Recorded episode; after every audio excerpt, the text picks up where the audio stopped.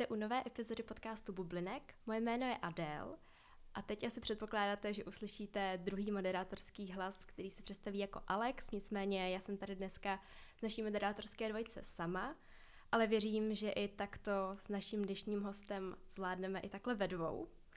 A dnešním hostem je certifikovaná nutriční poradkyně a jedna z nejvyhledávanějších výživářek na české a slovenské nutriční scéně. Zároveň také studentka klinické výživy v Miami, podcasterka a hlavně skvělá inspirativní žena, Marketka Gajdošová. Market, ahoj, moc tě tady vítám. Ahoj, já jsem moc ráda, že tady trávíme dnešek takhle sice ve dvou, ale taky jsem se moc těšila a děkuji za krásný uvítání. Já se tady úplně tak uspívám jak sluníčko za tím mikrofonem, protože mám obrovskou radost, že jsi takhle na náš podcast udělala čas, protože jsi teď vlastně jenom na tři týdny v Česku, tuším. Je to tak, je to jenom naskok, takže vlastně eh, skoro po příletu zase dáme dneska za mikrofon.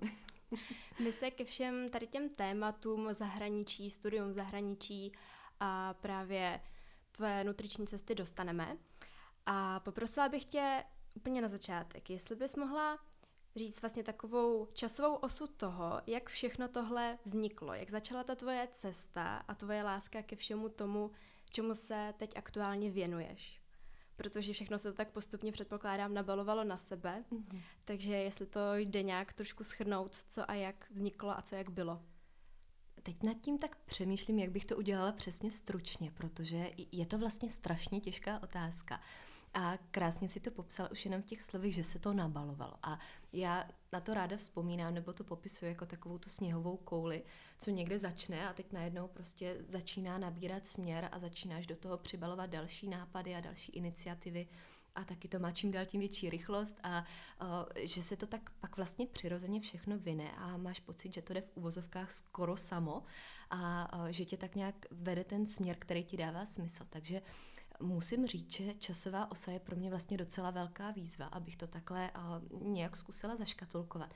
Ale co považuji osobně za docela důležitou informaci, a vždycky na to tak vzpomínám retrospektivně, je to, že vlastně, když to tak řeknu, celá moje kariéra nebyla úplně mým primárním záměrem. Nebylo to takový, že bych od malička věděla, že chci pracovat ve výživě a že bych dokonce chtěla, aby můj život dneska vypadal tak, jak vypadá. Ale všechno to vzniklo u mýho vlastního zájmu a u toho, kdy já sama jsem se dostala k výživě z pozice toho, kdo objevil její kouzlo, její potenciál, její moc. A když jsem se tak jako ocitla v tom bodu, kdy jsem si uvědomila, že já vlastně nechci v životě dělat nic jiného, protože v ničem nevidím tak velký smysl. A tehdy jsem pořádně ani ještě nevěděla, že tohle je něco, že to je nějaká profese, že vůbec jako existuje práce ve výživě. A Myslím, že dneska už je to takový jako známější, nebo minimálně já ve své bublině to tak samozřejmě vnímám, ale že se to vlastně všechno vyvinulo z mýho vlastního zájmu o to daný téma. A to považuji za docela zásadní informaci, za docela důležitý klíč, protože věřím, že tam, kde ta láska začne k tomu danému oboru, a vlastně to se asi můžeme bavit úplně mm-hmm. o mhm. čemkoliv, tak je strašně důležité, aby to pokračovalo. A že to vlastně pak uh, přesně nabírá na té rychlosti a přidává do toho ty další kroky a nabaluje to tu sněhovou kouli.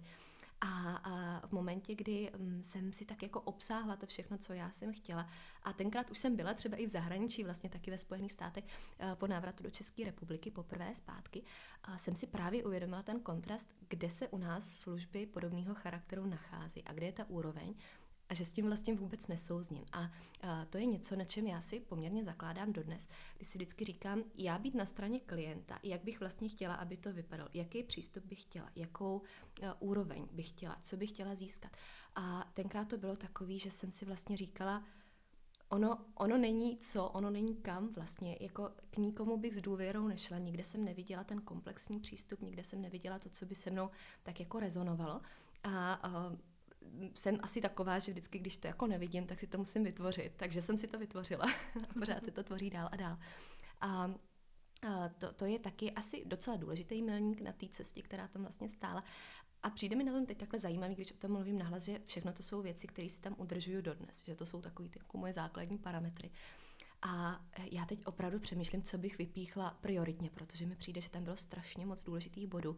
Jednak asi nějaký kariérní zlomy, ať už to byly věci v akademické rovině nebo vyloženě v profesní rovině, možná nějaký projekty spolupráce, takové ty věci, co jsou asi docela viditelné, mm-hmm. občas i sociální sítě, všude média, ale dost možná zatím považuji za ty největší milníky nějaké moje osobní proměny, nějaké moje osobní změny, které se děly ve mně, protože eh, čím dál tím silněji vnímám, že to, co si člověk odpracoval právě někde v backstage, co nebylo nikdy vidět, co možná o čem nikdy ani nemluvil, takže se to pak vždycky reflektovalo na venek. Takže kdybych měla udělat skutečně nějakou časovou osu, tak to budu asi brát po své osobní stránce, kdy já jsem na sobě zapracovala na něčem, i samozřejmě znalostně, akademicky, byl tam nějaký takový další krok, další výzva, další výstup z komfortní zóny a ono se to pak odrazilo do něčeho takového, co už možná viděl ten Instagram a co už viděli ty sítě. Když se podíváme přímo na tu výživu, mm-hmm. tak uh, dokázala by si říct, co byl vlastně ten úplně prvotní impuls, díky mm-hmm. kterému se vlastně výživě začala věnovat a proč tě začala zajímat? Určitě. Uh, když půjdu úplně zpátky do dětství, tak já bych nemohla říct, že uh, tam byl jako úplný nezájem o výživu nebo celkově o zdravý životní styl. Um, neřekla bych nutně, že tam byly dobré znalosti, to určitě ne, asi tak jako v běžné klasické rodině, ale uh, moje rodina obecně byla vždycky zaměřená na sport, na aktivity, na všechno takové. Takže tak nějak se tam pohyboval.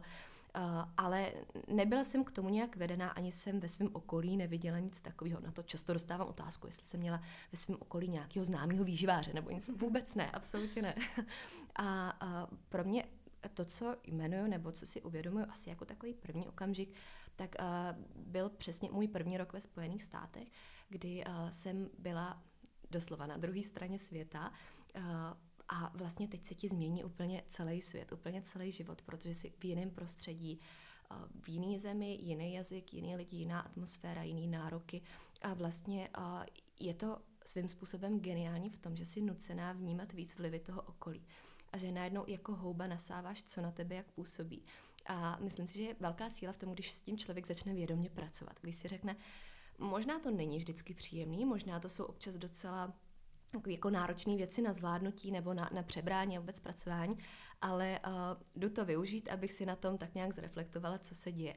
A i to já jsem najednou začala vnímat v té výživě. A uh, v tom, že už tam jsem si uvědomila uh, takovou tu spojitost, že to, že výživa ovlivňuje, jak vypadáme, dobře, i naší zdravotní stránku, to tak nějak všichni vědí, aniž by uh, museli výživu studovat jako vědu, nebo aniž by měli asi mm-hmm. jakýkoliv informace, ale moc se nemluvil a mám pocit, že pořád nemluví o tom, jak výživa ovlivňuje tu naši psychickou stránku, to, jak se člověk cítí. A, a jak ta konzumace tohohle a tamtoho, jak to souvisí fakt s tím naším nastavením a jakmile se pak do toho vloží ta stránka psychiky, tak jak na tebe vlastně uh, působí úplně všechno. A teď ten komplexní přístup do toho. A to, co tenkrát už ve státech bylo, a doufám si říct, že pořád ještě je jinak pojímaný a je to v trošku jiném kontextu. A uh, přišlo mi to jako hrozně silná zbraň a vlastně jsem si říkala, jak to, že mě to nikdo nenaučil, nebo jak to, že se o tom nemluví, jak to, že to není vlastně věc, kterou až jako něco automatického by využívali všichni to je takový za nějakou jako oponou. A já jsem to prostě chtěla sobecky kvůli sobě. Chtěla jsem to pro sebe, já jsem toho chtěla využít, takže to byly určitě ty Spojené státy, kterým eh, v tomhle asi můžu říct, že vděčím právě za tohle všechno. Vím, že lidi mají kolikrát spojený s tím, že jo, Amerika, tak to je přesně takový ten opačný extrém, ale já tam mám vlastně oázu tohodle. Mm-hmm. Už jenom myšlenkově, takhle mm-hmm. ten začátek. Mm-hmm. Když se právě teďka zmínila tyhle začátky, tak napadlo by tě, že jednou budeš v tom dnešním bodu, kde jsi teď? Absolutně ne. Absolutně ne, ale když říkám ne, tak myslím ani, ani z pár procent by mě to nenapadlo. Ani eh, v tom jako naivním snu a sama někdy říkám, že mi to přijde jak nějaký takový ten film, na který se koukáš a říkáš si, že to, to je jako neskutečný, co všechno se tam děje za dějové linky a pak si uvědomím, jo, on to není film, to je fakt jako život, který se děje. Takže vůbec ne. A co třeba byly ty tvoje prvotní cíle, když se dostal do tohle oboru a začala se víc o něj zajímat? Tak bylo to, nejdřív tedy, jak jsi zmínila, vlastně ty tvoje osobní cíle, mm-hmm. potom i třeba možná to, aby si právě tohle dokázala předat těm ostatním lidem, aby si dokázala předávat nějakou osvětu, nebo byly to vyloženě třeba i ty studijní cíle už víc? Asi to bylo svým způsobem všechno dohromady, ale určitě tak nějak v první linii to, že jsem chtěla změnit tu situaci a pořád vlastně chci. My jsme s chodou okolností včera měli firemní meeting A tak nějak, protože je přelom roku a samozřejmě tak nějak člověk bilancuje, přemýšlí nad tím a přesně jsem to říkala svým kolegyním, že to, to je vlastně pořád moje vize, jako přinést takový to něco, kde uh, víš, že to změnilo tu situaci a že to změní ty život a to je pro mě strašně velká hodnota, protože v tom vnímám právě tu sílu. Takže určitě vlastně změna těch standardů asi, protože já bych si hrozně přála, aby to, o čem i mluvím veřejně, aby to bylo vlastně samozřejmostí, aby to nebylo, že si někdo řekne, jo, tak to slyším poprvé, nebo to, to je vlastně super, že na to někdo takhle kouká, ale vždyť je to úplně normální a mělo bych to taky chtít. Tady z toho tvého vyprávění je jasný, že výživa je prostě opravdu tvoje láska a tvůj život. Ale přemýšlela si třeba někdy nad tím, že pokud by nepadla ta volba právě na výživu, mm. tak čemu by se svěnovala, jakým směrem by si třeba šla? Od chvíle, co jsem věděla, že to bude výživa, tak to bylo výživa a nic jiného. Absolutně tam nebyl žádný plán B, prostě neexistoval vůbec, to nebylo přípustný. Ve chvíli, kdy jsem ještě nevěděla, že to je výživa nebo že to bude výživa, tak Dala bych docela ruku do ohně za to, že by ty kroky směřovaly směrem psychologie, nebo uh, i když kdyby šla ještě dál, tak tam byly samozřejmě uh, další uh, kariéry, které, ale to si myslím, že každý si prošel tou fází, kdy tam, tam byla spousta vidin, ale opravdu od té chvíle, co jsem věděla, že, že to bude směřovat sem, tak vůbec to nepřicházelo v úvahu. A to je přesně to, že jsem si vlastně nedokázala už představit dělat něco jiného. Ani v tuhle chvíli, kdyby cokoliv dobře znějícího a asi dobře, smysluplně nějak fungujícího, tak mě by to pořád nedávalo ten stejný smysl. Mm-hmm. Nicméně právě, jak jsi říkala, třeba i ta psychologie je určitě blízko zase tady ano. tomu oboru, takže už to tak asi zase plynule se vyvíjelo a byla to taková ta přirozená cesta. Je to pravda, je to vlastně krásný propojení, protože ono, když se na to člověk podívá jenom v tom základu, tak ten obor jakožto nutriční terapie, on tam tu terapii má. Mm-hmm. Psychologie výživy je taky samostatný předmět, samostatný um, vlastně obor, ale součást studia výživy v jakýmkoliv směru. Takže ono je to tam vždycky prolnutý velkou součástí. A jakmile se mluví o té psychické stránce, tak vlastně je, je to propojení skrze to jídlo. A já ráda říkám, že jaký máme vztah k sobě, takový máme vztah k jídlu a úplně stejně tak i naopak, že je to fakt neuvěřitelný zrcadlo, takže ono si to vlastně ani nedá oddělit. Mm-hmm, to rozhodně. Mm. Kdybychom se teď podrobněji podívali právě na tvoje studium v zahraničí, mm-hmm. tak kdy přišel ten první bod, kdy se rozhodla, že opravdu chceš jít studovat do zahraničí? A on vlastně přišel docela brzy a bylo to z toho důvodu, já se tím moc netajím už v dnešní době, mm-hmm. že jsem úplně nesouznila s českým systémem, jak to u nás fungovalo. Já jsem tenkrát byla na osmiletém Gimplu a uh, vlastně měla jsem pocit, že mi to, a teď to bude znít hloupě, ale že mi to nic nedává, ačkoliv jsem já do toho dávala hodně. A nějak tak jsem na sobě vnímala, že vlastně nemám problém s tím jako pro něco fakt dřít nebo dát do toho jako spoustu ze sebe, ale že mi to musí dávat smysl a mě tam ten smysl nějak chyběl. Neviděla jsem tam tu využitelnost, přišlo mi to, že to je taková nějaká jako mapa společnosti, kterou musíš projít a pro ten papír vyloženě, nebo pro, pro to něco, co si řekne, že tam je. A uh, nějak to se mnou nerezonovalo ani celým tím stylem, který vlastně zatím stál. A taky už současně, když jsem věděla, že to bude výživat, tak mi to pak dvojnásob nedávalo smysl, protože tam, tam prostě neviděla jsem propojení. Takže uh, jsem chtěla udělat něco jinak a už tak nějak jsem si jako uvědomila, že mm, buď si můžu stěžovat na to, že nejsem spokojená tady, nebo že tady není ta možnost, nebo že to nebude uh, pro mě dost dobrý, tak jak jsem to vnímala, a nebo zatím hold musím mít já a musím fakt jako doslova do písmene vykročit ze své komfortní zóny a, a musím teda hledat ty možnosti. Takže v tu chvíli, kdy už jsem začala pak pátrat po možnostech, tak vlastně volba na Spojené státy byla docela rychlá, protože uh, tam přece jenom i ty instituce a všechno, co je s tím spojený, s tím systémem, tak uh, se to tak jako přirozeně vyfiltrovalo. A vlastně taky to pro mě od té chvíle bylo samozřejmostí, že to bude tam a že to bude takhle. Takže Uh, jo, bylo to právě kvůli tomu, že co mi nedávalo smysl tady, tak jsem si potřebovala najít někde jinde a pak si to sem zase možná zpátky přinést. a když jsi potom vybírala konkrétní univerzitu, mm-hmm. tak jaké byly nějaké tvoje požadavky a mm-hmm.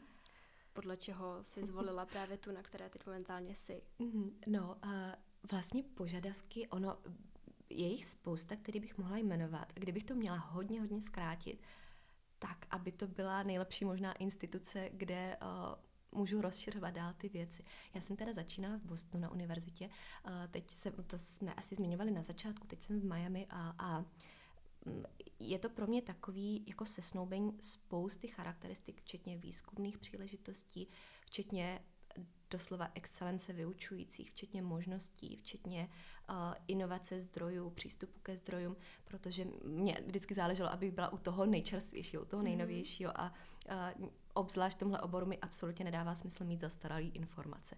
Výživa jakožto dynamická věda, která, troufám si říct, se mění každým dnem a je potřeba být fakt up to date jako s tím, co se zrovna děje, tak uh, pak to postrádá prostě svoje kouzlo a svůj význam. Takže vyloženě podle toho a vím, že v tuhle chvíli často třeba i dostávám otázku, že univerzita v Miami, že to zní tak jako super destinace, že A já vždycky no jako jo, ale reálně jako já z Miami, tím, že se tam zaměřuju na trošku jiné věci, tak já z Miami jako zase tak super americký život nemám. To je prostě, že je to v Miami a to je asi tak všechno.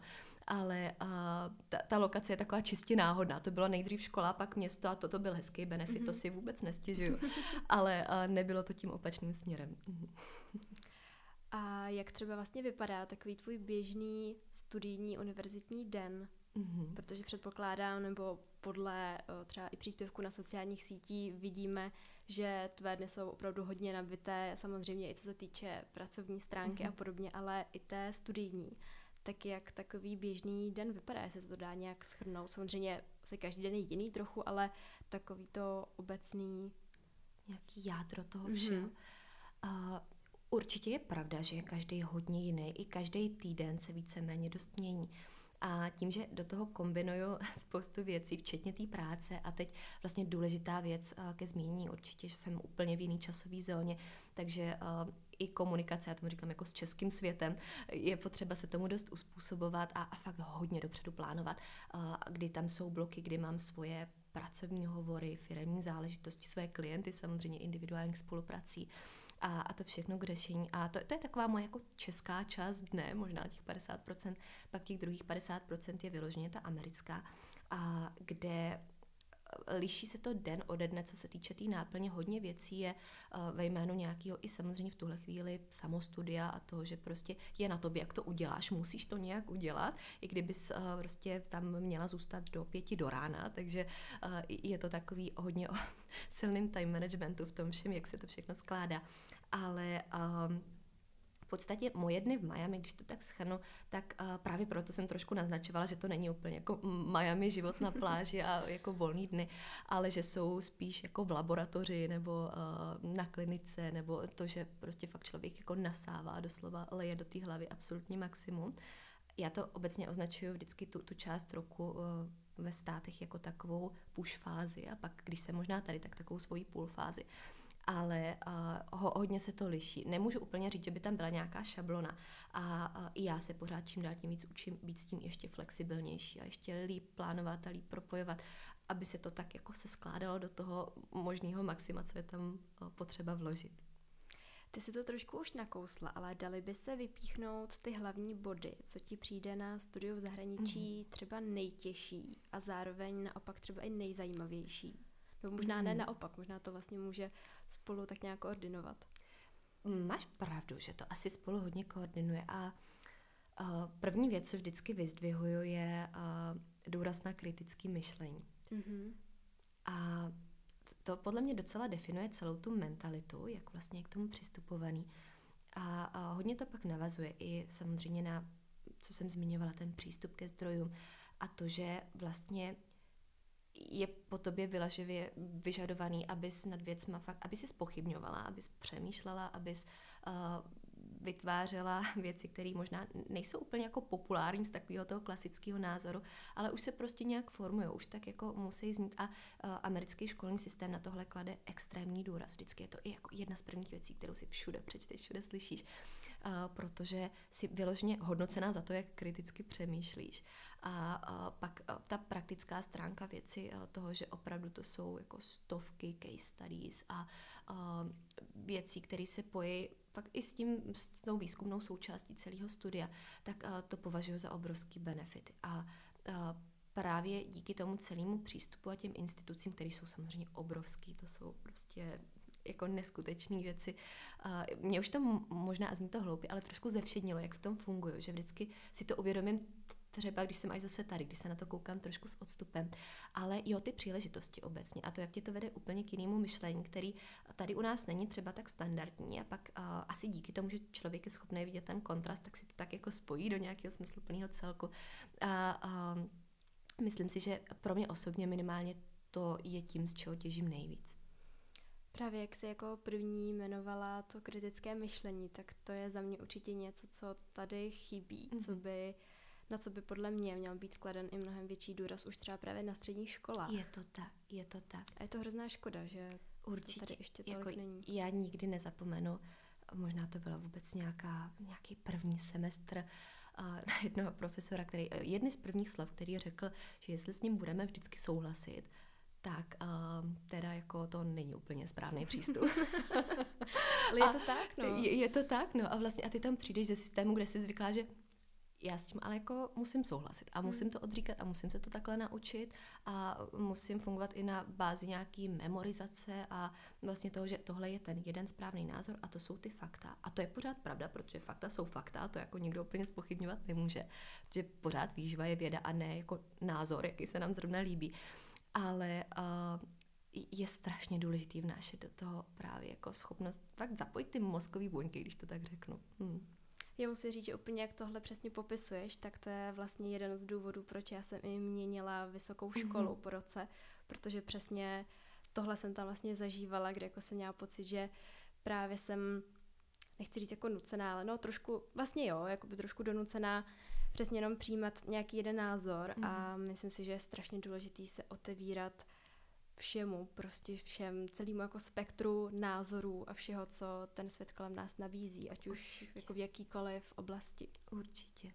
A být schopná o tom diskutovat a předávat mm-hmm. ty názory a uh, fakt otevřít se i názorům tím ostatním a reálně to umět podat a využít v té praxi, protože já sama kolem sebe taky hodně vnímám, že je pak rozdíl ty informace mít a nějak tak jako technicky vědět, ale jako neumět to vykomunikovat a použít, zasadit do toho správného kontextu, zase to tam strašně ztrácí, tu celou moc.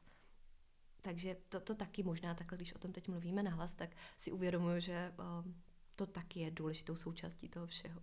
Určitě. Celkově jedna věc je znát nějakou teorii mm-hmm. a potom to umět v praxi mm-hmm. použít. Jo, jo. Všichni jsme podle mě měli za svůj život takový ty profesory nebo učitele, kteří byli geniální, ale prostě ani nám jako nedokázali mm-hmm. pořádně nic předat. Mm. Je to tak. Takže celkově by se vlastně dalo říct, že ti americký systém vzdělávání vyhovuje. Uh, vyhovuje, určitě, určitě. Samozřejmě všude se najdou plusy, mínusy, ale celkově, a možná to není jenom o, o tom uh, akademickém systému, i o nějakým svým způsobem životním systému, ta mentalita je mi určitě blízká. Mm-hmm. Jak jsme tady už trošku zmínili, tak ty vlastně uh, měníš své místo pobytu. Mm-hmm. Převážně se tady v Miami, ale potom vždycky na část roku přijíždíš zpátky do České republiky, takže máš takové v uvozovkách dva životy, dvě destinace, které se střídají. Jaké to vlastně pro tebe úplně na začátku bylo? Se vlastně zvyknout na to, že se teď stěhuješ, zvyknout se na úplně jiný režim, na jinou kulturu, mm-hmm. na cizojazyčné prostředí. Prostě všechno vlastně se obrátilo skoro doslova o 180 stupňů. Je to, je to pravda, že se to obrátilo úplně kompletně a to je možná ta část, kdy jsem zmiňovala, že je to jak, jak prostě nějaký film, na který se koukáš mm-hmm. a vlastně někdy toho tak strašně moc a tolik věmu, že to ani nestíháš sama zpracovávat. Nebo možná tenkrát jsem nestíhala a i teď jsou asi takové chvíle. A tak zvláštně si na to zvykneš časem, ale uh, je, je to strašně moc impulzu pro tu hlavu. A asi co bych řekla, že je na tom nejtěžší, protože je, je to upřímně strašně těžký, asi vždycky bude, eh, je takovej ten psychický tlak nebo ta psychická náročnost celé věci, protože už jenom to, že máš svým způsobem dva domovy, vlastně eh, od té chvíle to stoprocentní doma není nikde. A to je něco, co já říkám, že je na jednu stranu vlastně takový vnitřní bohatství, a vědět, že je, je to privilegium prostě tohle moci říct a vnímat to, že mám ty domovy takhle, nebo takhle to funguje. Na druhou stranu už prostě nikde nejsem stoprocentně doma. A, a každý to odloučení hrozně bolí. A to jako nikdy si nezvyknu, podle mě, protože s každým odletem, ať už tam nebo zpátky, asi vlastně uvědomíš, co zase necháváš za sebou a co zase zavíráš. A že občas musí zavřít jako velký věci a vztahy a co, co tam fyzicky zanecháš. A vnímáš, jak toho samozřejmě spoustu získáváš, ale má to i tu opačnou protiváhu, o který se tolik nemluví. A další věc, o který si myslím, že se moc nemluví, je to, že ten návrat je vždycky těžší než nějaký odlet, protože za tu dobu se tak strašně změníš. A, a vlastně vrací se zpátky do toho jo, setupu, který víceméně zůstává docela stejný, ale ty už jako nechceš být vlastně stejná, protože si pracovala na tom, aby se někam posunula a je strašně těžký se s tím vyrovnat. A to je, to je někdo, nebo něco, eh, na co podle mě tě nikdo nepřipraví, protože lidi tě většinou obdivují za to, že se odhodláš teda někam odcestovat nebo žít na druhé straně světa, studovat na druhé straně světa, ale nikdo ti neřekne, jak strašně těžké je vždycky vrátit se domů. A vlastně už nebýt doma, ale zároveň ani tam nebýt doma, takže uh, to, to je taková ta rovina toho. A pak uvědomění, že na konci dne si prostě sama. Fakt si na všechno sama. A je toho dost, co zvládat nebo co tak nějak zpracovávat zase v cizím prostředí. Není to tvoje mateřský doma, ačkoliv už si zvyklá na ten systém a uh, já to osobně jako domov beru, takový druhý, ale uh, vnímáš to při některých příležitostech, já takhle třeba můžu jmenovat konkrétně, a na Floridě samozřejmě jsou tornádový, hurikánový sezóny. Teď a naposledy to bylo teda docela drsný, vlastně největší, nejsilnější za posledních 100 let. A to bylo přesně takový, kde si tam jako uvědomí, že jo, fakt jsem na druhé straně světa. No, teď jako když se něco stane, ani na to nechceš myslet, tak uh, tak nějak jako, a hrozně rychle si uvědomíš jednak své priority a hodnoty, tak se ti to jako připomene přirozeně, ale jsou to takové ty připomínky, které nejsou kolikrát úplně příjemné. Takže te, ten benefit je velký, ale zároveň um, ta ztráta něčeho nebo někoho a samozřejmě i situací a věty typu, který prostě slycháš na pravidelné bázi, já jsem ti to ani nechtěla říkat, protože bys u toho stejně nemohla být.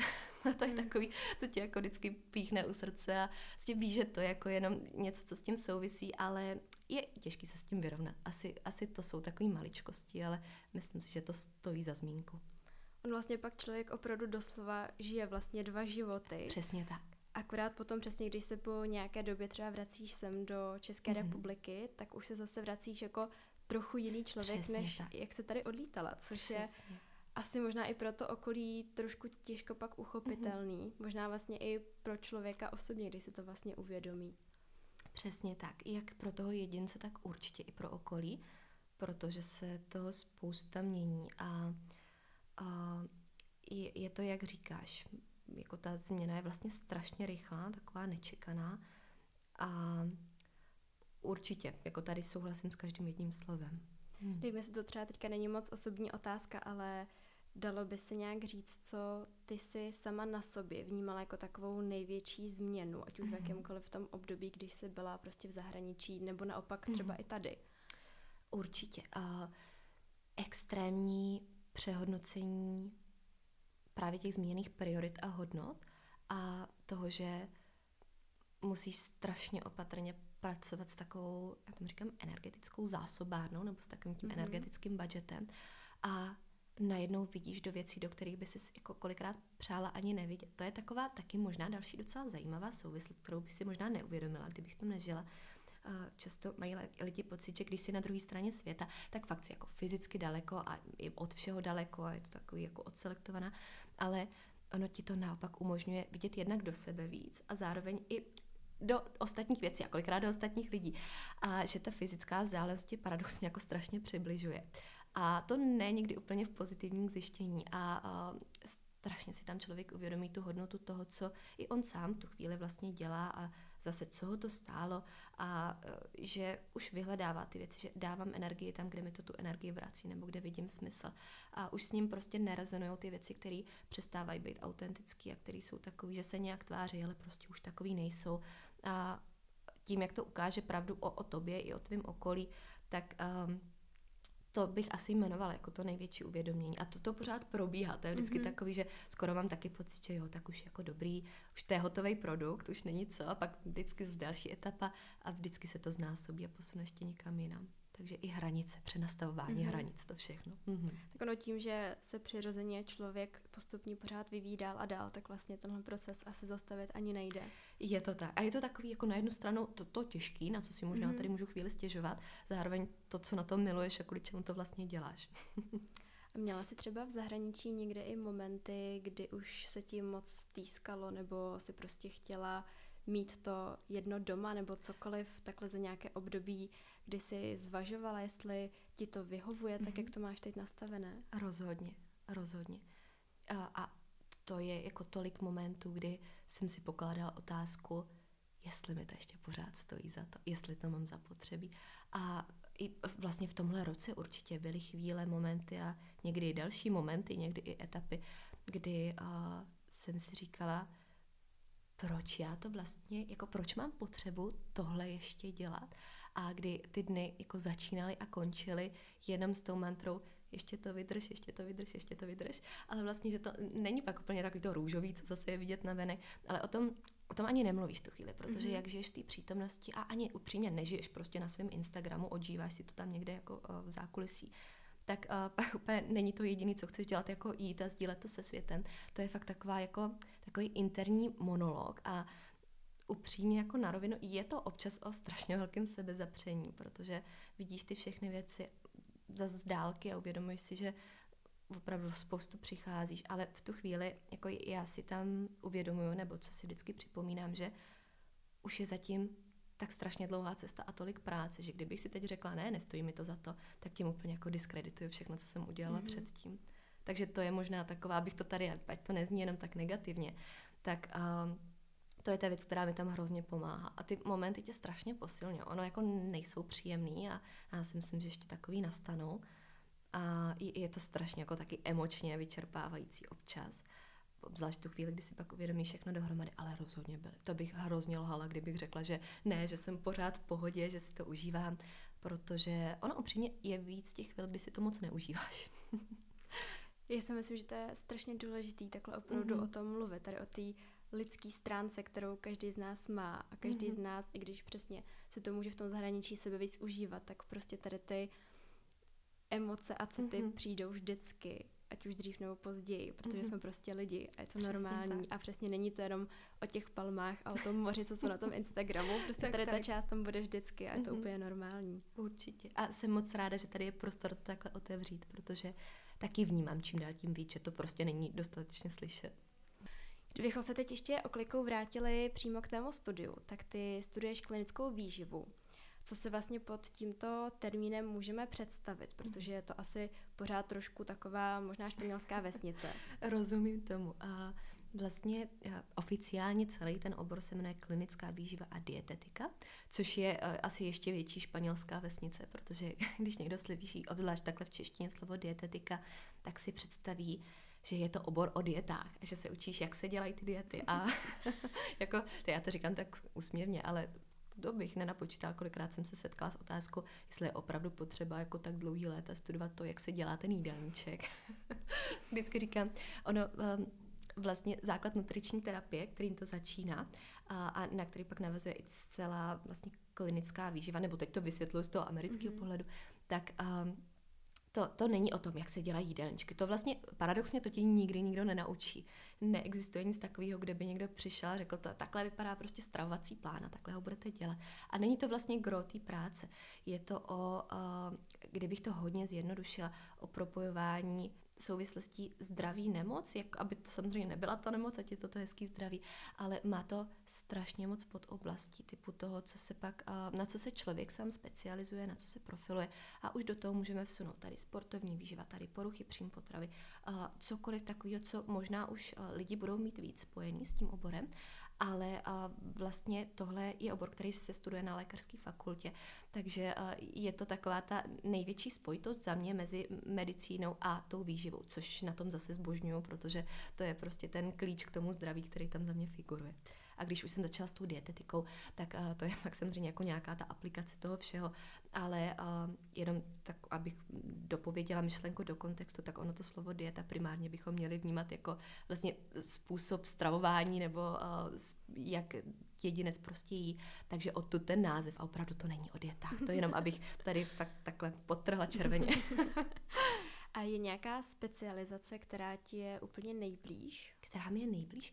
A vlastně ty dvě, co jsem ti řekla před mm-hmm. chvilkou, tak to jsem zrovna tak jako čerpala ze svého rybníčku, a to pro mě byly ty, na který jsem se vždycky i nad rámec hodně soustředila a, a ke kterým jsem se, kde jsem mohla, tak vždycky tak jako víc profilovala. A a to, to právě kvůli tomu, že i jejich propojení, takhle těchto dvou dohromady je za mě moc zajímavá oblast a taková docela unikátní. A, takže to, to je určitě moje velká srdcovka a vnímám tam právě zase znova tu velkou spojitost i s psychologií v tom všem. Mm-hmm. A myslím si, že jsou málo frekventovaný nebo není o nich taky dostatečně slyšet. Málo lidí se na ně specializuje, ale samozřejmě základem je když to řeknu, tak jako obecně pokrýt úplně všechno a pak v tom si selektovat zase dál ty věci, na které se chceš soustředit ty sama ještě víc. Pokud by nás teď poslouchal někdo, kdo by se chtěl právě hlouběji ponořit do světa výživy mm-hmm. a mhm. všeho, co se s ní pojí, tak jaké by měly být jeho úplně první kroky, kam by se měl vydat? Kam by se měl vydat? Hodně záleží, jestli je to o tom, že chce někdo čerpat znalosti vyloženě pro sebe, což uh, já vždycky hrozně podporuji. Myslím si, že to je skvělé, když vlastně někdo chce vědět nejenom, co má dělat, ale proč to má dělat a porozumět tomu. Uh, takže jestli je to vlastně pro jeho osobní účely, a nebo jestli se bavíme vyloženě o, mm, řekněme, studiu nebo nějaký kariérní cestě. A v momentě, kdy se bavíme o té kariérní cestě, tak uh, je strašně důležité určitě si říct, na jaký úrovni chci fungovat, jak chci pracovat, s kým chci pracovat, co je ten můj cíl, protože pak se liší, jestli je to proces, který mi bude trvat půl roku nebo 8 let studia, abych se k tomu dostala. Takže uh, hodně záleží vlastně na té destinaci, když to mm-hmm. jako mhm. zkrátím od toho konce, kdybychom začali. Uh, takže to, to by byla asi taková moje otázka v ten daný moment. Teď jsme si vlastně tím uh, osobním přístupem, osobním zájmem udělali takový oslý můstek k tomu konceptu MG Coaching. Mm-hmm. A jak by se vlastně představila tenhle koncept, o co, o co vlastně jde? Mm-hmm. Další z otázek, na který bych mohla mít nějakou eh, už v tuhle dobu extra rychlou odpověď, ale nemám bohužel, takže bude asi docela dlouhá. Ale eh, vlastně MG Coaching je dneska už mezinárodně eh, chráněná známka o koncept, pod kterým se vlastně skrývá všechno, co já dělám. A, a to nejenom můj tým, kolegové, práce, ale i projekty a vlastně produkty dneska v tuhle chvíli taky už, kde je to v podstatě filozofie, která se skrývá za tím výživářským přístupem a za těma parametrama, které jsou tam z mého pohledu naprosto klíčové, jako je právě ta kvalita výživy, multidisciplinarita, eh, komplexní přístup. To, že pokud chceme vyřešit výživu, a důležitá ta předpona vy, nejenom řešit, že to je velký rozdíl, eh, tak nemůžeme řešit jenom výživu. Prostě musí to být zasazený do toho kontextu. A jsou to takové standardy, které eh, vlastně tenkrát začaly samozřejmě jako u mě a, a taky úsměvně pár let zpátky bych ti tady řekla, že v žádném případě pod sebou nechci mít žádný tým a nikdy nebudu nikoho učit a v žádném případě nebudu nikomu dávat své know-how, protože to si odnesu do hrobu. Mhm. jo, takže haha, no. A jo, jsem ráda, že to tak dneska není, protože uh, vlastně dneska to není jenom o mně, dneska je to o celém týmu lidí, je to o vlastně vícero firmách, je to o opravdu za mě úžasných projektech, který spojuje právě jedna tahle myšlenka a to je myšlenka té změny a myšlenka kvality do celého toho přístupu. Ať už se bavíme o poradenské činnosti ve výživě, ať už se bavíme o uh, stravě výživě jako takový potravinách, ať už se bavíme o uh, vzdělávacích konceptech, o čemkoliv, tak vlastně, aby se tam vždycky popisovaly ty standardy a byly tam do toho prohnutý.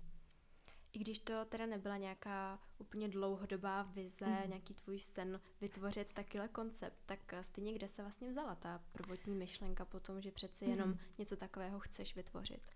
Kde se to, to vlastně úplně naprosto přesně můžu říct.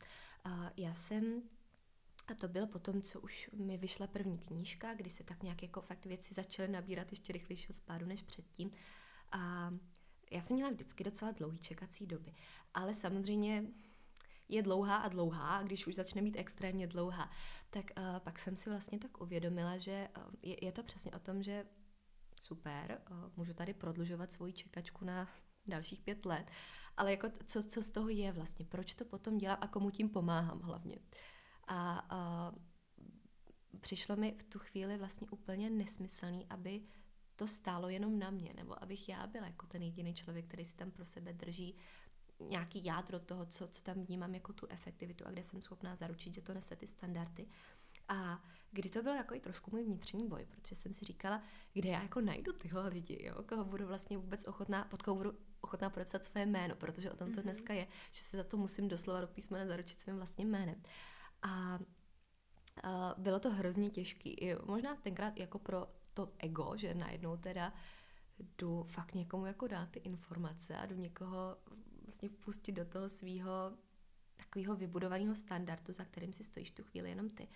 Ale uh, přesně ten okamžik bylo to, kdy jsem si uvědomila, jako komu já tím pomáhám teď v tuhle chvíli. Pokud je to moje priorita, tak uh, to prostě nemůže stát jenom na mě.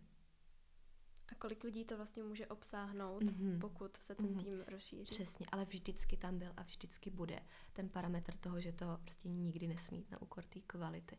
A to i, i ten, řekla jsem to první kolegyně, řekla jsem to dneska eh, jako dalším a budu to vždycky říkat, eh, že i kdyby to znamenalo, že prostě to, to jako nebude, tak eh, jak si to někde jako někdo naplánuje, tak mm, prostě na úkor té kvality to jít nemůže. Jako ta kvantita to, to nikdy nebylo za mě funkční cestou, nebude, nepodporuju to v žádném směru.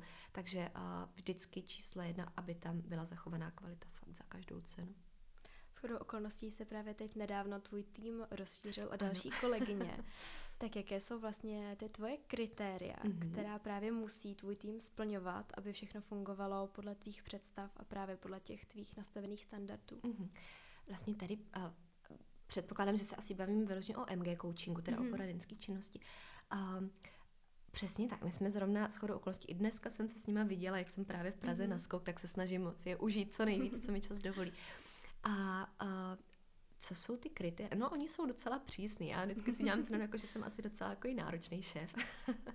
a možná holky by řekly jinak, ale no, oni, oni vědí. Um, ale vlastně pro mě je strašně důležité, aby tam bylo něco navíc už od začátku v uvozovkách mi nestačí, když je to jako super výživář a když o, tam, tam vidím jako na papíře skvělé věci, ale když má to něco, co ti řekne, to je takový to, co se nedá naučit, to je to, co prostě musí mít, to je ta osobnost, to je ta láska k tomu, to je ta ochota investovat do sebe a tím pádem investovat do svých klientů. To je prostě rovnice, jakmile investuju do uh, jako svýho rozvoje a progresu a do toho, co jsem jim vlastně schopná odezdat, investuju do nich, do větší um, efektivity toho celého procesu.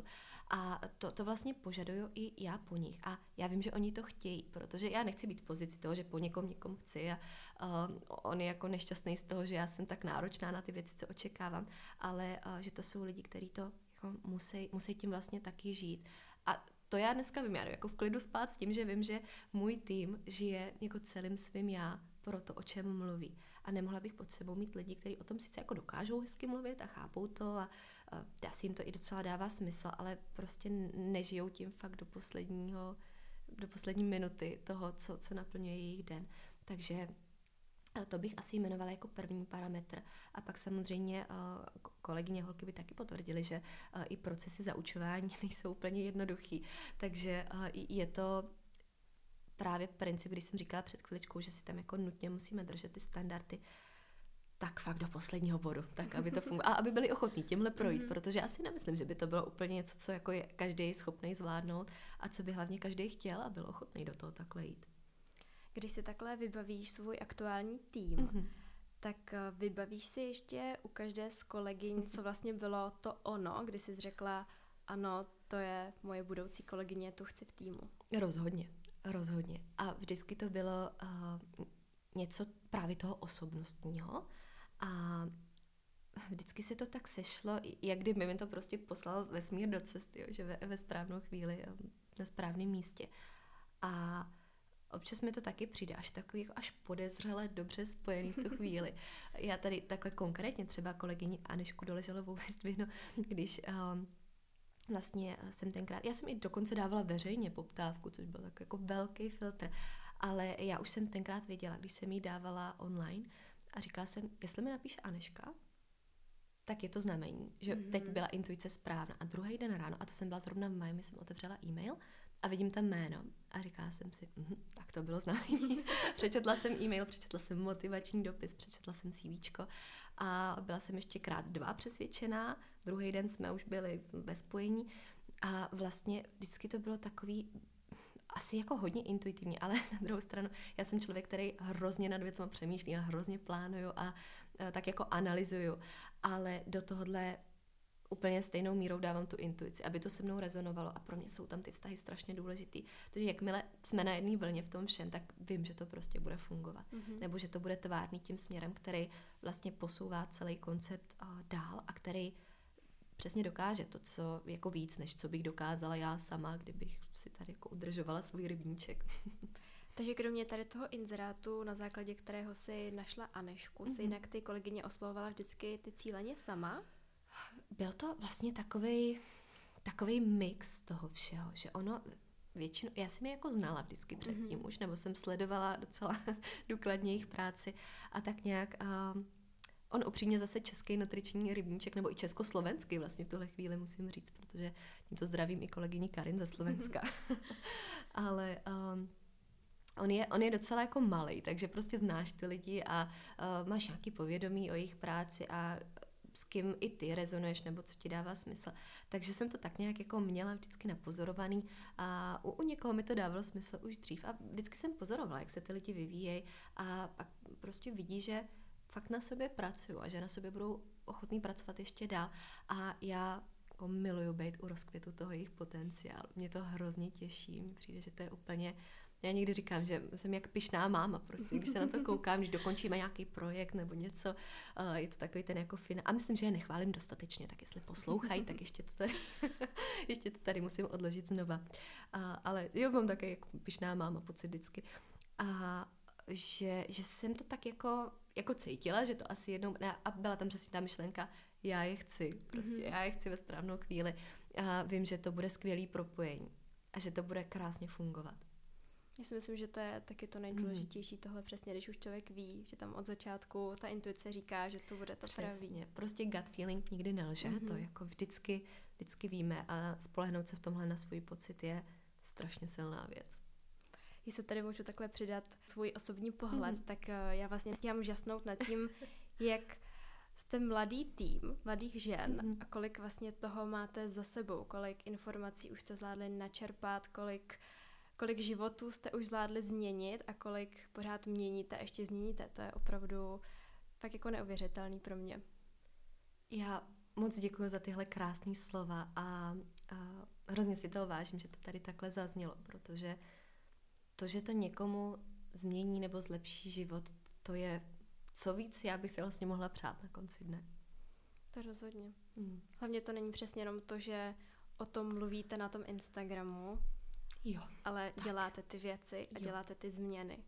Vlastně můžu hodnotit i třeba, když u nás byly holky Kamča s Adelkou, tak přesně u nich se úplně vlastně zrcadlí taky tenhle, tenhle přístup a tyhle priority, že přesně prostě nemluvíme o tom, ale ty věci děláme mm-hmm. a jenom o tom reportujeme, co děláme. To si krásně to je řekla. Ten, ten rozdíl. přesně tak, protože to jsou dvě úplně odlišné věci, o něčem mluvit nebo jít a reálně to udělat. A to známe všichni ze svého mm-hmm. života. Jako taky máme všichni nějakou oblast, o který pořád mluvíme, ale reálně pro ně nic neděláme. no, um, no pak samozřejmě priority přicházejí na scénu, nějaká jako radikální upřímnost vůči sobě samým, ale uh, je to tak, je to tak, protože ono, já věřím, že některé věci by prostě měly mluvit sami za sebe, pokud jsou dobře odvedený, tak uh, že by to měl být pak už jenom ten odraz a nějaká jako reflexe toho, že takhle to funguje a, a dobrý. A to je vlastně fakt jenom to, co, co pak z toho vystupuje pak dál. Hm. Co si myslím, že zrovna u vás přesně je prostě značka, která mluví za své. Jsem moc ráda, jestli to takhle uh, plní svůj účel. Děkuji. Kdybychom ještě trochu navázali na to předchozí téma mm-hmm.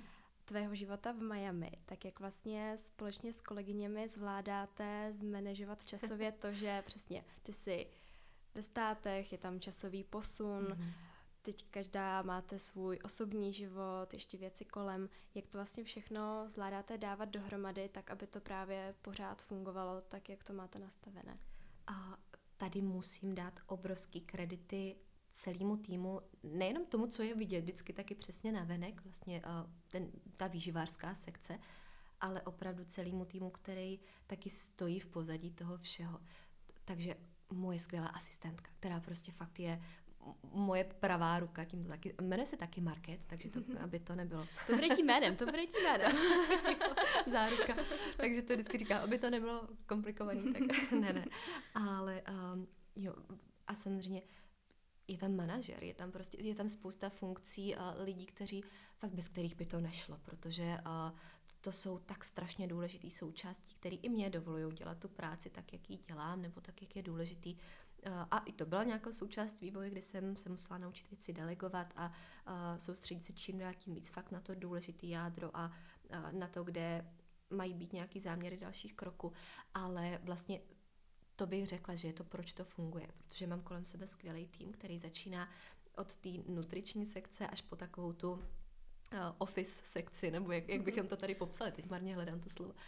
Ale uh, to, že nemůžu dávat ty kredity nějakému jako svýmu systému nebo jenom tomu, že uh, by tam byl nějaký velký kouzlo, ale to, to, že to funguje vlastně synergicky dohromady a že samozřejmě já se opravdu snažím uspůsobovat pak i dny tak, abych uh, prostě zvládala to, co je nutné a co vlastně nemůže udělat nikdo jiný třeba v tu chvíli.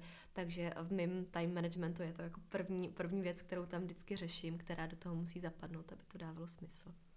A kolik lidí stojí takhle v tom týmu za tou pomyslnou oponou? Já jsem čekala tu otázku. A ono jako trošku těžko říct, protože je tam spousta lidí, kteří pracují třeba externě, mm-hmm. kteří nejsou úplně, že každodenní a jako non-stop součást, ale a, taky bych pak mohla přemýšlet vlastně i je tam další odnož, taková řekněme, to je i produktová součást vlastně MG brandu, a, takže tam to, to by byly pak jako desítky lidí vlastně, kdybychom se o tom takhle bavili.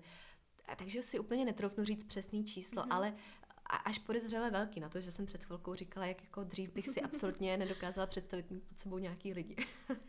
Když jsme tady nakousli ty produkty, mm-hmm.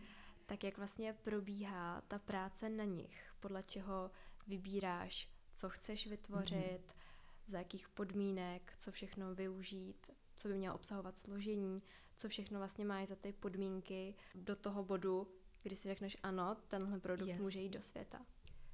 Vlastně je zatím hodně podobná myšlenka, de facto stejná myšlenka, takhle můžu říct rovno, jako za uh, MG coachingem, jako za tou nutričně poradenskou sekcí, kdy um, pro mě to bylo opět takový, že tady mi něco chybí a uh, sobecky možná si to jdou dělat pro sebe, protože já to chci jíst a mě to chutná. A teď samozřejmě hodně zjednodušuju, ale uh, kdy vlastně tohle je taková takový převedení důkazu toho, jak to zdravé jídlo může fungovat a jak to opravdové jídlo, to ten název, který vlastně je i v našich knížkách, uh, jak, co z toho může vzniknout. A vždycky používám tu frázi, jak to může být hříšně dobrý, ale prostě přitom taky splňovat všechny ty parametry.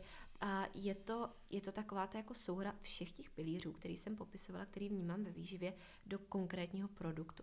A do toho, že i tady vlastně to začalo od toho, že, že jsem si říkala, a i tak jako reflektovala upřímně ze svého okolí, že tady chybí trošku nějaký produkty a chybí mi to, aby to bylo opravdu uh, jako tak vyvážený a, a tak jednoduchý složením, ale zároveň úplně smysluplný, že si to asi musíme teda udělat a, a pojďme prostě udělat ty věci, o kterých jsme dlouho, dlouho slyšeli, že to rozhodně nepůjde a nebude to fungovat a že to nikdo takhle nevyrobí a že, že prostě je to, že máme až moc vysoké požadavky. Takže jsme měli, ale uh, jsem se tam ustála, protože to jsou ty věci, ze kterých se prostě nemůže slevovat. A dneska je to fakt jako hmatatelná a chuťově ochutnatelná součást toho, mm-hmm. jak, jak to může vypadat, jak to může chutnat. Když jsme u těch chutí, tak uh, ty jsi taky autorkou dvou bestsellerů. Jak vlastně vznikla úplně prvotně ta myšlenka mm-hmm. na to napsat knihu a dát dohromady takovou, až bych řekla, příručku vlastně mm-hmm. i nutriční? A první myšlenka, hm, to, je, to je taky krásná myšlenka. Já vlastně, když jsem se potkala poprvé se spoluautorkou s Evou, Dneska po podcastu mimochodem jdeme na pracovní večeři, takže možná se rodí nějaký další plány. Ale eh, když jsme se poprvé potkali, tak my jsme měli až jako nečekaně hluboký rozhovor o tom, tak nějak jako celkově samozřejmě o výživě, o jídle. A Eva se tam tenkrát zmínila, že vždycky chtěla vydat knížku a že jí tam ale něco hrozně chybělo, že vlastně nějak tak neviděla moc smysl v tom, proč by vydávala další knížku receptů. Jo? A jako sice hezkých, barevných a takový to v uvozovkách zdravých uh, receptů, ale že prostě kde je ta přidaná hodnota. A, a byla nadšená z toho, jak já jsem vlastně koukala celkově uh, na koncept výživy a co, co jsem tam zatím měla. A obě nás tak jako napadlo a ještě ten den ve dveřích jsme si to řekli, což bylo úplně jako šílený vlastně takhle zpětně, když to reflektuju že pojďme spolu napsat knížku. A druhý den na to jsme seděli v Karlíně v kavárně na kafi a uh, přemýšleli jsme nad konceptem knížky. Ani jedna z nás uh, jako o tom vůbec nic nevěděla, o tom, jak ten proces probíhá, jak komunikace a celkově je to vlastně úplně celý, celý nový svět. Jenom jsme věděli, že chceme tu knížku a měli jsme úplně jasnou vizi, co musí předat a že to musí být přesně uh, takový manuál a vlastně propojení teorie s praxí, aby to nebyla ani edukace o výživě, která prostě ti jako natvrdo tady dá ty fakta, jak to máš dělat, co máš dělat, ani jenom knížka o receptech a jako zásobárna jídla, ale spoj to dohromady, aby tam bylo přesně to, co mám dělat, ale taky proč to mám dělat a co zatím stojí. A aby to pochopil opravdu každý, protože to je věc, na který i já jsem se vždycky zakládala, že to, to musí být komunikovaný fakt lidsky, takovou tou lidskou řeči. I těžké věci, těžké témata, o co se snažím ve svý veškerý tvorbě, včetně třeba podcastu, aby to fakt bylo pochopitelný a jako stravitelný doslova. Mm-hmm. doslova Symbolicky. Kdybys třeba měla porovnat ten první a druhý díl, mm-hmm. mohla bys nějak schrnout, co vlastně který díl co obsahuje, na co se zaměřuje? Určitě. Já tomu říkám taková volná návaznost, mm-hmm. že je to mhm. volný pokračování, že teoreticky může někdo přijít k druhému dílu a vlastně začít od něj, ale trošku mu chybí taková ta, jako to, to backstage z toho prvního. Je to prohloubení pak v té dvojice. Vlastně to, že ty témata jdou dál a spolíhají na to, že máš samozřejmě všechny informace, abych tam neopakovala úplně to, to všechno stejný znova, to by postrádal svůj význam ale právě proto se ve dvojce už objevují víc témata, jako je uh, funkce metabolismu a mikrobiom a uh, i, takový jako scénáře, který opravdu z praxe většina lidí řeší a setkává se s nimi a moc ani jako nemůžou najít odpověď. Takže já mám vždycky ráda ten koncept toho, uh, pojďte se mě zeptat na to, na co vám ještě žádný vývář neodpověděl. A to, to je otázka, kterou mm-hmm. ráda používám uh, i v nejrůznějších projektech, protože vím, že pak to jako těm lidem reálně podá to, co není úplně k nalezení a že, že je to takovou tou zpracovatelnou formou, která se tam usadí do toho kontextu. Takže asi bych to nazvala takovým prohloubením, ale vlastně volnou návazností na jedničku. A byly by nápady a náměty i na potenciální třetí díl? No to já si budu muset zeptat tý Evy dneska večer. Takže jako, po dnešku uvidíme. no, mám zakázaný o tom mluvit.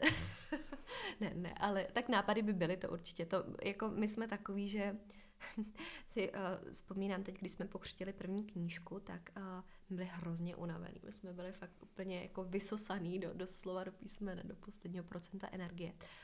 A potom křtu jsme byli takový mrtví a druhý den jsme si volali a opět jsme tak jako hrozně nenápadně, no a už mi to docela chybí, ta tvorba.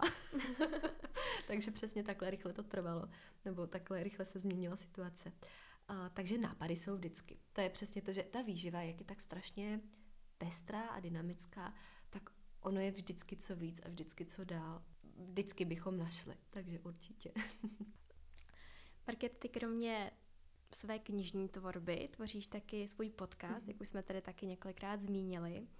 Jak je to vlastně už dlouho, co jsi poprvé usedla za mikrofon a nahrála první epizodu? Bude to už přes tři roky, vlastně víc než tři roky určitě. To už je pěkně dlouhá doba. Na jedno, no já jsem nad tím zrovna přemýšlela nedávno, jestli se mi to zdá vlastně jako dlouhá doba nebo krátká doba. Ale a asi je to na podcastový svět docela, docela dlouho. a ten nápad na podcast vznikl jak? A já jsem ho měla hrozně dlouho v hlavě, protože zase, jak jsem se předtím pohybovala už v americkém prostředí, tak tenkrát tam to byla věc uh, obrovská, prostě ještě dřív než u nás se tak nějak podcasty víc dostaly do povědomí. A právě um, já jsem poslouchala hodně americké podcasty a vždycky jsem byla překvapená, že jsem jako někomu řekla a lidi u nás moc nevěděli, co to je, nebo nikdo jako moc neposlouchal, ještě víc, spíš koukali asi na videa, bych řekla tenkrát, mám pocit, že se to dneska hodně mm-hmm. už zlomilo. A říkala jsem si to, to je škoda, že u nás to jako moc uh, tak nějak nežije a on tak jako lidi by to stejně nezajímalo, ale vždycky jsem viděla to, že uh, já strašně ráda dávám ty informace do kontextu a proto odtud i moje dlouhý instagramový uh, příspěvky a popisky a to, že vím, že jsou extrémně dlouhý, ale já prostě to jako nedokážu zkrátit, protože mám pocit, že pak tam nezazní ty důležité informace. A tohle pro mě byla platforma, která mi dovolila jít víc do hloubky a fakt na to podat ten lepší pohled. A pro mě mluvený slovo byly vždycky preferovanou formou komunikace a mám ho hrozně ráda jako posluchač, i jako člověk, který má předávat informace. Myslím si, že má strašnou sílu. Jako síla slova obecně je pro mě hrozně fascinující věc. Vůbec ji neberu na lehkou váhu, mám mm-hmm. k tomu mhm. velký respekt. A hrozně mě vlastně baví i ta psychologie za touhle tématikou. A věděla jsem, že mi to dává strašně velký smysl. Já jsem třeba, jak jsem mluvila o těch videích, tak to jsem cítila, že rozhodně není věc pro mě. Mě by to nebavilo, nedávalo smysl, sama jsem se na to nekoukala, vůbec mě to tam jako netáhlo. Ale tohle okamžitě jsem věděla, že, že to prostě to, to by dávalo smysl. A pak se tak nějak zase sešly ideálně ty, ty situace a vím, že právě taky to bylo po vydání první knížky na autogramiádu, za mnou přišla taková milá slečna a říká, Market, nepřemýšlela jste někdy, že byste začala dělat podcast? A já jsem říká, no přemýšlela, pořád o tom přemýšlím, to je úplně prostě, je, je to jako moje vize, nebo je to asi sen v tu chvíli. A uh, ona, no, já jsem podcastová manažerka. a vlastně um, dodnes nahrávám pod Elite Bloggers. Je to ta cesta, kde to všechno začalo. A druhý den a zase na e-mailu jsem měla zprávu s předmětem Market bude mít svůj podcast. Takhle přesně toto jako nikdy nezapomenu. Uh, no a od té doby má Market svůj podcast a miluje ho. Miluje ho dokonce natolik, že uh, teď, když jsem se vrátila do Prahy, tak jsem ráno po příletu, pár hodin po příletu vlastně, šla do studia nahrát epizodu. tak moc mi to chybělo teď ty poslední měsíce. tak se pozná ta pravá láska. jo, jo, je, je to fakt, ale určitě to znáš sama, že jo, jo. To, to je deficit podcastový potom. Úplně souhlasím. A máš třeba nějaké konkrétní podcastové cíle, nebo se to spíš pořád nese na té vlně předávat a prohlubovat ty informace? Uh, určitě je to, je to pořád na téhle vlně. Asi nemůžu říct, že mám nějaký konkrétní mety nebo cíle. Já to beru jako takovou vlastně docela intimní formu komunikace s posluchačem, protože za mě ten hlas jako neskryje to, co chceš předat a je, je to vlastně pro mě hrozně takový blízký spojení. Takže uh, vlastně pokračovat s tím, co tam začalo. A vůbec nemůžu říct, že by tam byl nějaký konkrétní cíl. Uvažuju z části, uh, nakolik svoji tvorbu v budoucích letech možná trošku převíst do angličtiny, ale tam by se mhm. neměnilo to proč, to by bylo pořád stejný, možná by se změnil jazyk a není to ještě úplně aktuální téma, nebo teď možná zítra změním názor, ale rozhodně dneska říkám takhle. Ale ten záměr by byl pořád úplně stejný. Mm-hmm. A máš, Market, třeba ty sama nějaké oblíbené podcasty, ať už české nebo zahraniční, mm-hmm. které ti nějakým způsobem inspirují, nebo kde čerpáš přesně nějakou zásobu informací? Musím říct, a teď to zní jako když jsem tady ve vašem podcastu, že jo, ale a, a já jsem ti to i psala dokonce nedávno. Váš podcast je jeden z mála českých, který si jdu opravdu poslechnout jako aktivně, když vidím novou epizodu. A jinak se přiznám, že český podcast je moc neposlouchám. To je Občasně... tak obrovská čest, děkujeme No já děkuji za krásnou tvorbu, protože uh, vím, že to není sranda, vím, že to tak jako zní, že taková první myšlenka, jo, tak prostě mluvíš do mikrofonu, že jo, v pohodě. Ale o, má to přesně svoje ale. A není to kolikrát tak úplně jednoduchý. A každopádně zbytek většinou je spíš podle tématu. Já asi nemám úplně, že bych řekla tvůrce, od kterého poslouchám komplet všechno, ale já jdu hodně po těch tématech. A i třeba po sezónách kolikrát, že i od zahraničních podcasterů občas je to takový, že to je ta etapa, kde prostě to, to mi dává smysl a buď nasávám informace, nebo je to i nějaká forma kolikrát relaxu, že to nemusí být nutně jenom edukace, ale a, a pak třeba zase cítím trošku jako smysl někde jinde. Takže um, hodně vybírám podle toho, o čem to zrovna je a s kým to je a jak to se mnou taky rezonuje v tu chvíli. To je taky určitě takový přirozený, prostě mít trošku ten filtr, ať Rozhodně. už těch osobností nebo těch témat. Rozhodně. Tak jo, Market, my jsme se teďka dostali k takové naší poslední části a to mm-hmm. jsou jenom takové otázky na závěr, kdy tě poprosím, jestli vždycky řekneš to první, co tě napadne, může to být jednoslovná nebo mm-hmm. uh, i víceslovná odpověď, ale mělo by to být to první, co ti přijde na mysl. Dobře. Mám se bát? Vůbec nemusíš. Dobře. tak první otázka. Tvoje největší životní výzva? Mm-hmm. Tak asi jsme nezačali úplně lehkou otázkou. No, to ale... jsem chtěla říct, já jsem čekala nějak. Uh, bereme uh, už uplynulý nebo nadcházející? Tak ty uplynulý. Uplynulý. Největší životní výzva. Um, hmm, to je extrémně těžká otázka, upřímně. Teď bych jako, hm, tak abstraktně, kdybych to měla říct, tak uzavření jedné velké životní kapitoly předtím, než jsem uh, odletěla do Miami vlastně letos v srpnu uh, a hodně to souvisí s tím odletem. To bylo i téma, které si víc rozbírala v podcastu. Je to tak, já jsem o tom pak um, celkově v tom období jsem víc mm-hmm. mluvila právě o věcech, co um, úplně nejsou vidět na první pohled a možná narážíš konkrétně epizoda, co internet nevidí, srdce nebolí. Mm-hmm. Um, je to tak, je to tak. Mě tady k tomu ještě napadá, máš nějaká témata, u kterých třeba zvažuješ, že by si o nich chtěla mluvit v podcastu a nahrát o nich nějakou epizodu, ale ještě k tomu nedošlo právě proto, že je to třeba moc osobní, nebo je tam ještě nějaká věc, mm-hmm. která třeba se musí vyřešit předtím, než to právě pustíš do světa mezi, mezi všechny lidi. Rozhodně. Rozhodně.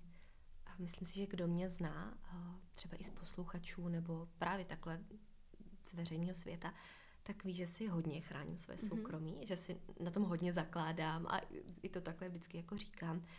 Zakládám si i na tom, abych nezasahovala do soukromí lidí kolem sebe, což je někdy hodně těžký, když mm-hmm. sdílíš svůj život. Uh, někdy je to opravdu výzva, jako technická, ale uh, je určitě spousta témat, který uh, vidím v něm obrovskou důležitost uh, o tom, aby byli slyšet, nebo aby ideálně, i kdyby ten jeden člověk, který mu to má pomoct, zrovna to slyšel, jenže tam mají to svoje ale. Uh, a je to, je to taky docela velký otazník. A myslím si, že hodně povoluju ty úzdy, že uh, to, nakolik jsem si chránila soukromí možná ještě dva roky zpátky, tak už je taky někde úplně jinde. Uh, což mm, je asi přirozený proces, ale pořád tam mám nějaké svoje hranice, nějaké limity. Uh, ale určitě jsou takový, určitě jsou takový a čekám, jestli uzraje někde čas, kdy, kdy si řeknu, teď je to ten moment, já vždycky potřebuju tak zase ten pocit, aby mi řekl, mm-hmm. že je to správný rozhodnutí, že o tom jdeš teď mluvit. A nebo prostě není to téma, který má jít do veřejného prostoru, uh, protože se možná týká i někoho jiného, než jenom mě v tu chvíli, nebo i po nějaký chvíli. Ale um, tady vlastně to byla taková etapa, kdy jsem vůbec jenom mluvila o existenci takových věcí, aby můj život nevypadal jenom tak růžově, protože si uvědomuji, že vypadá občas na venek. A že to jsou takové ty věci, kde jsou vidět ty highlighty nebo takové ty mhm. povedené projekty. A bylo to v období, kdy jsem za sebou měla i velký kariérní m, mm, příležitosti a tak nějak obecně ten rok byl vlastně skvělý, a, ale taky stál spoustu věcí zatím. Tak to jsme se teďka od první otázky dostali docela krátký deep tématům, ale tak, teď, už, ale teď už to bude zase trošku odlehčenější. Já doufám, že to bude jednodušší na zodpovězení. Další otázka je největší kouzlo, které dokáže výživa. Zachránit život. Mm-hmm. To byla úplně tak přirozená mm-hmm. odpověď a přesně vlastně v pár slovech úplně, mm-hmm. úplně všechno. Rozhodně, to bez přemýšlení. Mm-hmm. Zachránit život. Můj tým v jedné větě nejlepší. Dokonce vět, no tak větu nepotřebuju, slovo stačí. tak. Nejdůležitější setkání za poslední rok. Mm-hmm. Mně k tomu napadá tolik vrstev uh, nebo úrovní, kde by se dalo zodpovědět. Upřímně první, co mě napadlo, bylo trošku pracovního charakteru, ale vlastně mm. pak jsem si uvědomila, že asi nebylo úplně takový, co by mě jako, co by mělo tu hloubku, eh, kam může ta otázka směřovat. Uh, já bych řekla setkání sama se sebou. A ono se to hodně pojí uh, s tou vůbec první otázkou a taky to souviselo s tou epizodou, kterou si zmiňovala s tím létem. Um, taky to byl nějaký určitý můj takový odpojení, abych se víc připojila zase sama k sobě. Takže sama se sebou a s, možná se schránkou nebo vrstvou sebe samý, o který jsem ani nevěděla, že ji mám. Mm-hmm. Teď další otázka vlastně souvisí částečně s tím, co jsme tady teď říkali. Den tohoto roku, který mi v paměti utkvěl nejvýrazněji. Mm-hmm. A nebo období, pokud mm-hmm. není jenom jeden den. Těch bylo, těch bylo hodně takových dnů, ale a asi tady první, abych mluvila taky o něčem jiném, než o tom létě jenom, tak uh, setkání s královskou rodinou. Což je taky zase obrovské téma, na které bychom mohli natočit další podcast. Mm-hmm. Ale myslím si, že tohle je jako t- tak silně vrytý mm-hmm. do paměti, že to jako eh, nesmažu nikdy. to rozhodně. Na co se po návratu do České republiky těšíš vždy nejvíce? Když jako pominu úplně samozřejmé věci typu rodina a mm-hmm. prostě lidi a to, pro co samozřejmě žiju, jako celou dobu, co jsem pryč, tak pokud beru věci věci, tak uh, je to kvalitní kafe, mm-hmm. ne americký kafe, kvalitní kafe, kvalitní filtr pražský a kváskový chleba. No, to je pravda. To je... To, to je jako, můžu být mm. jakkoliv unavená po tom dlouhém letu, ale ještě ten den si to budu koupit. to je prostě Praha, teďka úplně, co si popsala. Máš třeba nějakou svoji oblíbenou pražskou kavárnu? Mm, obecně karlínský kavárny, mm-hmm. uh, etapa, můj šálek, SK, všechny tyhle vlastně, eh, tenhle hůd karlínský, vždycky říkám, tak toto jsou takové moje srdcovky, tam mm-hmm. jako já trávím hodně času, takže tam je velká možnost mě potkat, když jsem v Praze. Teď taková otázka, kterou si v opačné podobě mm. slyšela dneska v podcastu s Ondrou. Ano. A to, co by si vzkázala svému bráchovi Ondrovi? No. Já jsem trošku doufala, že se na až potom, co jsem to slyšela. Nebo takhle, říkala jsem si, že by bylo hezký, kdybych ji taky dostala. Ale nepřipravila jsem si odpověď, takže uh, co bych vzkázala? Mm, po tom, co jsem dneska slyšela ten podcast a co jsem si uvědomila, že my jsme se ještě neviděli, co jsem vlastně mm-hmm. teď zpátky v Praze těch pár dní. A on to sám říkal, že se samozřejmě nevidíme moc často, protože jsem taky prostě pořád v zahraničí a on to taky má víc než dost. A já řekla bych, že jsem na něj strašně pyšná. Kam se dostal, a tím nemyslím dostal, co je vidět na venek, ale uh, že když, když ho prostě vidím a vidím, jaký je člověk a jakou má osobnost. Já vím, že on jako vždycky s humorem říká, že to je kvůli tomu, že jsem ho na, to, na to vychovala. Mm, ale ne, to je prostě o něm, to je o něm a je hrozně zácný to pozorovat a je to pro mě strašně velká hodnota, protože na konci dne uh, já ho vždycky budu vnímat jako číslo jedna, nejenom že chlapa, ale prostě číslo jedna člověka na tomhle světě a myslím si, že ten vztah, který možná i moje fyzická vzdálenost paradoxně vždycky potvrzuje a kterou tak jako formuje, tak je to pro mě fakt jedna z nejcennějších věcí, takže že jsem na něj strašně pyšná. Já vím, že to poslouchá, stejně jako jsem poslouchala já dneska jeho rozhovor a že se na něj strašně těším, ale to on mě určitě uvidí, než to uslyší, takže i tak to řeknu. tak a poslední otázka. Co máš nejradši na Miami? Mm-hmm příležitosti. Mm-hmm. To podle mě schrnuje úplně všechno od těch, co, co to dává tobě samotný, tak i takový ty doslovné příležitosti a nějaké jako možnosti dalšího rozkvětu a rozvoje, ale určitě tohle slovo. Vlastně to všechno, co jsme tady Přesně tady tak, toho tématu popisovali jo, v jednom jo, A mohla bych mluvit možná o počasí a o tom, že jako mám fakt ráda léto a všechno, ale to, to, je, to je takový hezký benefit a ty příležitosti. Mm-hmm. To počasí, to jsou vlastně taky ty příležitosti. Je to tak, no tak. To, to, to byla dostatečná argumentace. Děkuji. Tak a teďka už je tady jenom úplně poslední otázka hmm. na závěr, kterou asi předpokládám, že taky znáš, ale nevím, jestli, jsi připravila odpověď nebo ne. Každopádně, co se ti jako první vybaví, když se řekne bublinky? No a toto je pro mě taky docela těžké. Já jakožto abstinent to tady asi tak je důležitý říct. Uh, no, jako asociace k tomu, mm, mně se to pojí obecně jako s nějakou, hledám český slovo, nějakou jako sounáležitostí nebo možná spojením a pro mě asociace, jako když si to představím, je taková, teď to bude znít, že se úplně vracím k té výživářské části, o které jsem tady mluvila, tak jako molekuly spojení, jo. tak to, to je asi první věc. Je pravda, že jsem nad tím trošku přemýšlela dneska v taxíku a pak jsem si říkala, ne, tak asi nedostanu třeba trošku naivně, ale mm, mm, tohle, tohle. Jaká byla, Market, tvoje reakce, když v podcastu Ondra řekl, že vlastně ta jeho asociace s bublinkami si ty? Byla jsem překvapená, byla jsem překvapená. Já jsem, uh, jako celkově jsem byla z těch odpovědí jako úplně, mm-hmm. tak vlastně nemůžu říct překvapená ve smyslu, že bych je nečekala, ale um, tak nějak, no prostě cítím v tom rodinný smýšlení. Mm-hmm.